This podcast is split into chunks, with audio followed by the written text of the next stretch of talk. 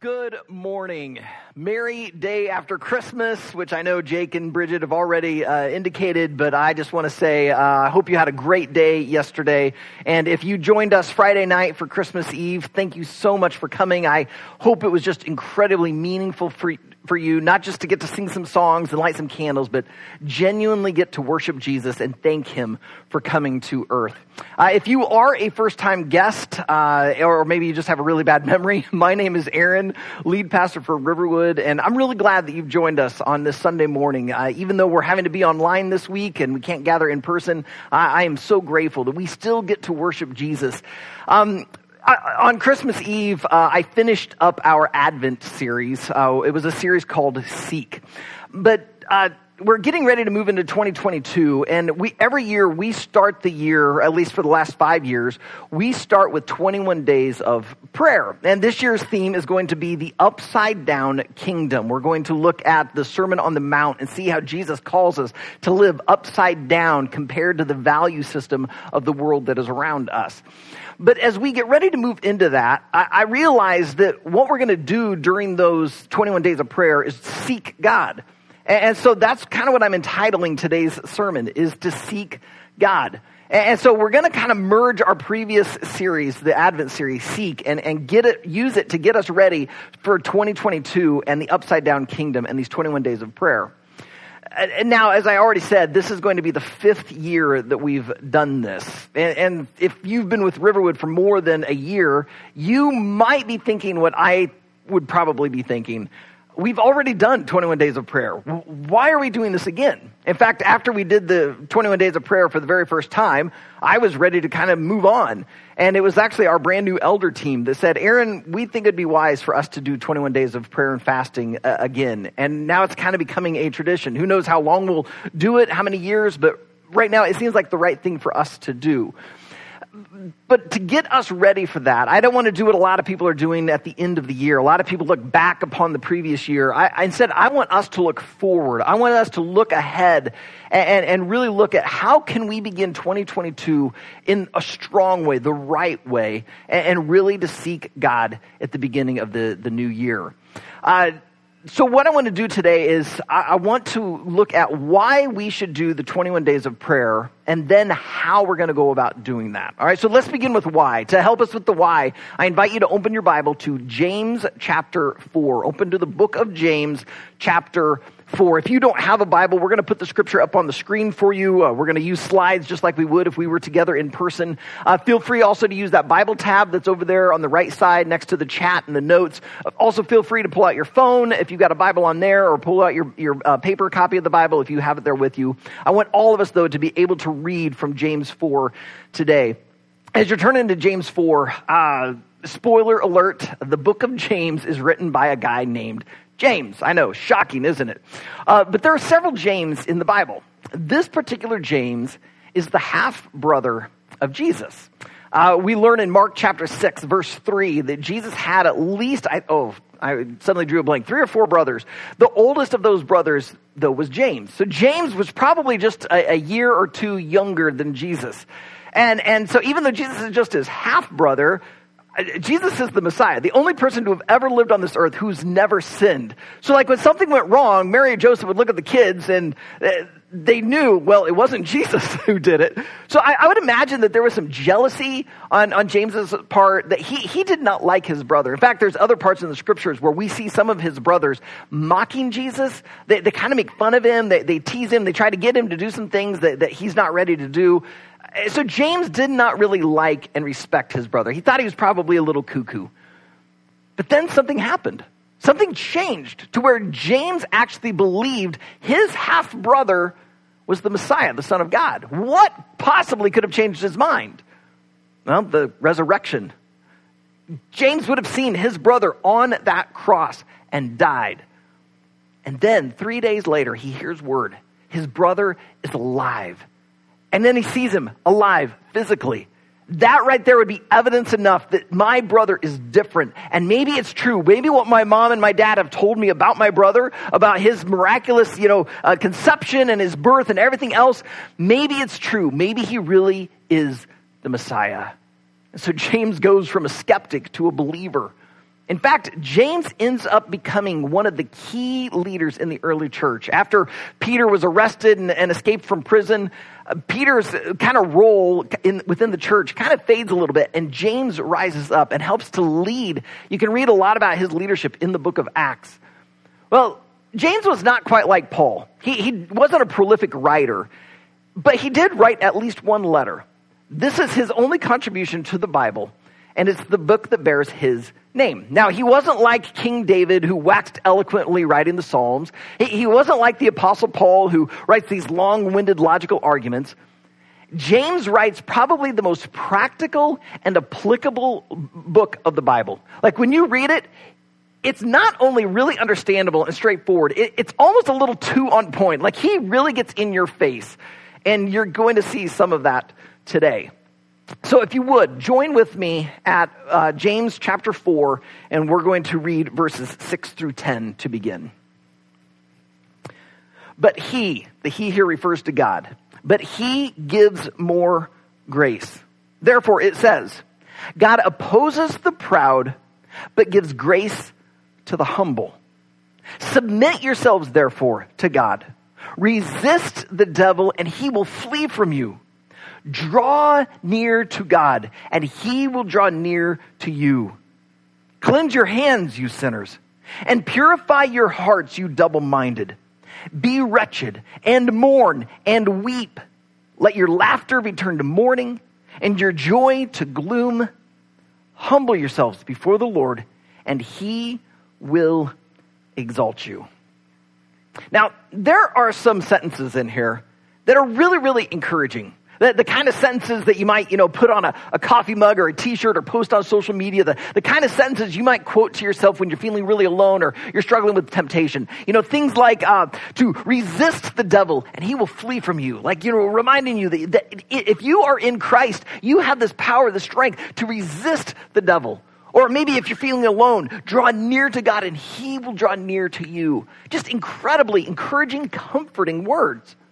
And yet, mixed right in there are some really awkward, difficult, hard to hear words. You know, things like, cleanse your hands, you sinners. Purify your hearts, you double minded. Oh, and then get this one. Be wretched and mourn and weep. Like, what is up? Like, did James wake up on the wrong side of the bed when he wrote these words? Like, it, was it Christmas for him and he ate some bad fruitcake? Or, or maybe he just hasn't had his coffee yet. Why is he writing such harsh things? Well, he opens up chapter 4 with some really difficult words, a really strong rebuke. In fact, let's go and read those. Look back to uh, chapter 4, start at verse 1. What causes quarrels and what causes fights among you? Is it not this, that your passions are at war within you? You desire and do not have, so you murder. You covet and cannot obtain, so you fight and quarrel. You do not have because you do not ask. Oh, and you ask and do not receive because you ask wrongly to spend it on your passions.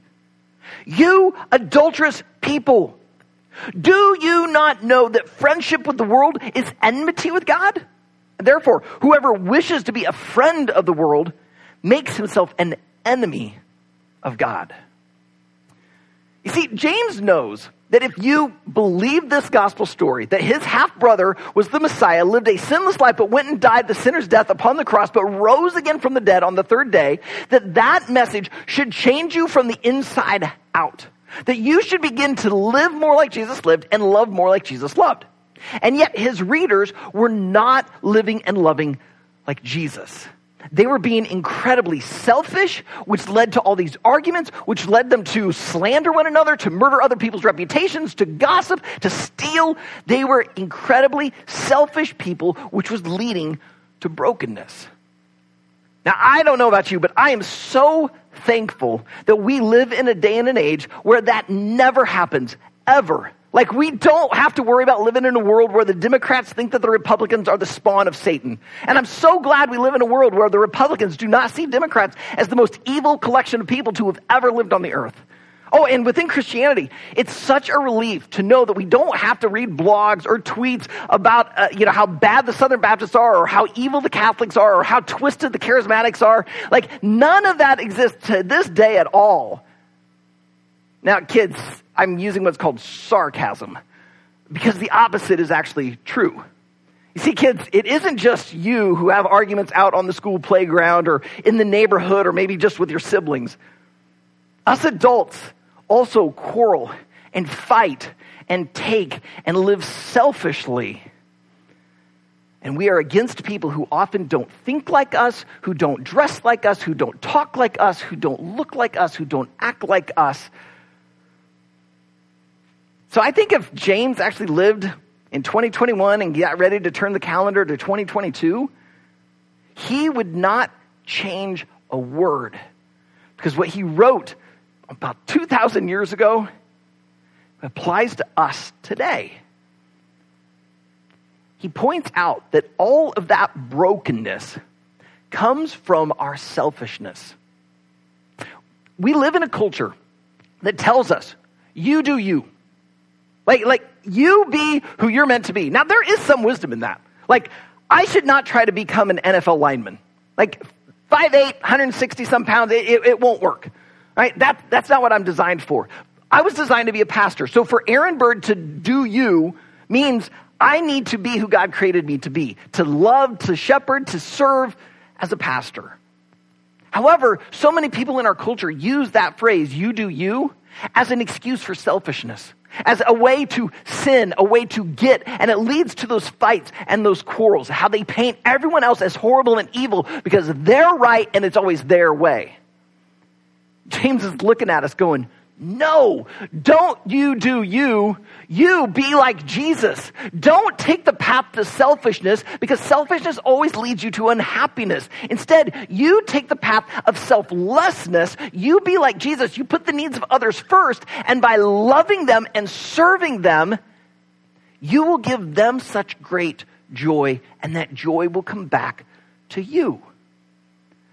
But the path to get there sometimes means going through the hard thing, which is why he says in verses 7 through uh, 9, Submit yourselves therefore to God, resist the devil and he will flee from you, draw near to God and he will draw near to you, cleanse your hands, you sinners, and purify your hearts, you double minded.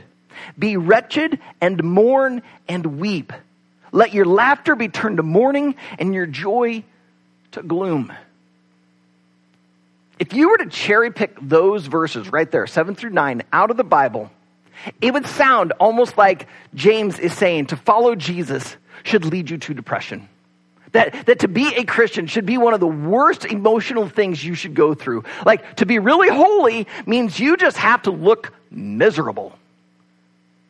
I don't think that is what he is saying at all. Because if you noticed, verse 10, he said, Humble yourselves before the Lord, and he will exalt you. See, I think James is trying to rescue his readers from the path that the world tells them this is where happiness will be found. Instead, he's saying, don't seek what you think is best for you. You seek God. But sometimes the path to get to God is to go through the broken road. It leads to a humbling, to mourning, to weeping, to gloom. Because we look back and we realize how selfish we were, how sinful we were, how much we were actually hurting other people. And that should lead us to this place of brokenness and repentance. But it's in that place of humility that God then exalts us and we end up finding a true joy. I think that is why James is yelling at us like a street preacher, telling us to repent to change, to do it differently, because he knows that if we continue along a path of selfishness, seeking our own way, it, it just leads to death. Instead, he wants to lead us to life. So he says, Seek God, submit to him, draw near to him, and then you will be exalted. That's why I think you should participate in the 21 days of prayer. But now the question is how? How should you go about seeking God? Or, or in other words, how should you go about using these 21 days? the, the first thing that I think you should do is pray. I think prayer should be the number one thing. After all, we do call it the 21 days of prayer. If you know how to talk, you know how to pray. That's all prayer is. Prayer is simply talking to God. Now, you don't need to talk to him flippantly, but you can't approach him because Jesus died on the cross.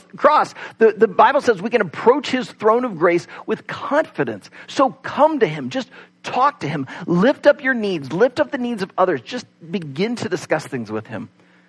If you feel like you need something to help guide you in prayer, then hopefully you grabbed one of the devotional books. We, we had the devotional books out in our lobby for several weeks. Hopefully you were able to grab one of those and you can begin to use it on January 1st and allow the prayer at the very end of each day to lead you and guide you. In fact, if you want, there are blank lines in each day where you could not only take some notes or some thoughts based on the scripture for the day, we're going to talk about that here in a moment, but if you want, you could even journal out your prayers. Some people find writing out their prayer makes their prayers deeper and more meaningful because it slows them down and they think about what they're writing and it actually helps them in connecting with God.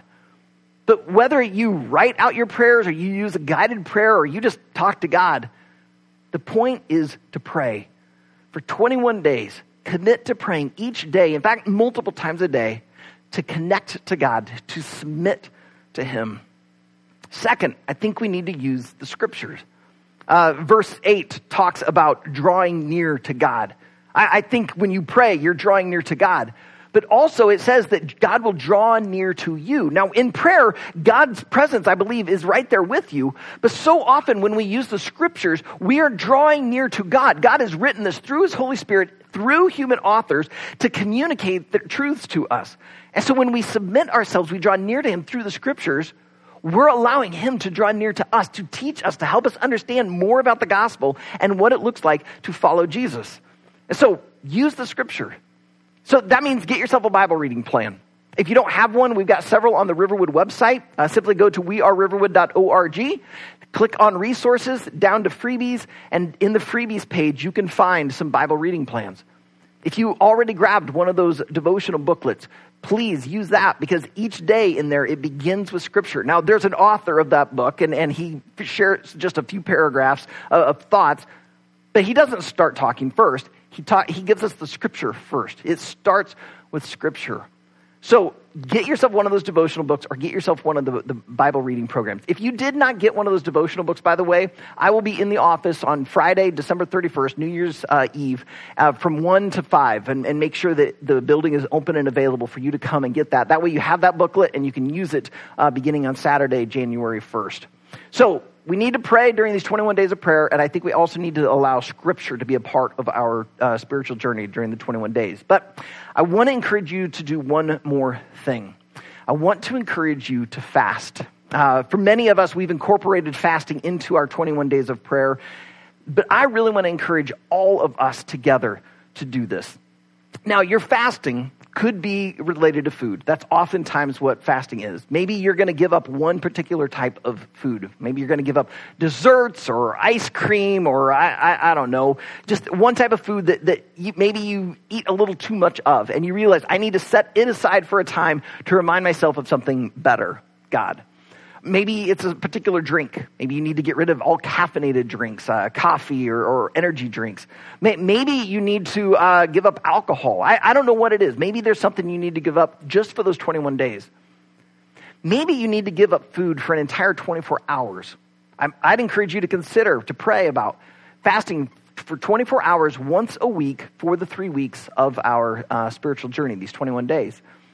Just pick Monday, Tuesday, one day, and don't eat for 24 hours.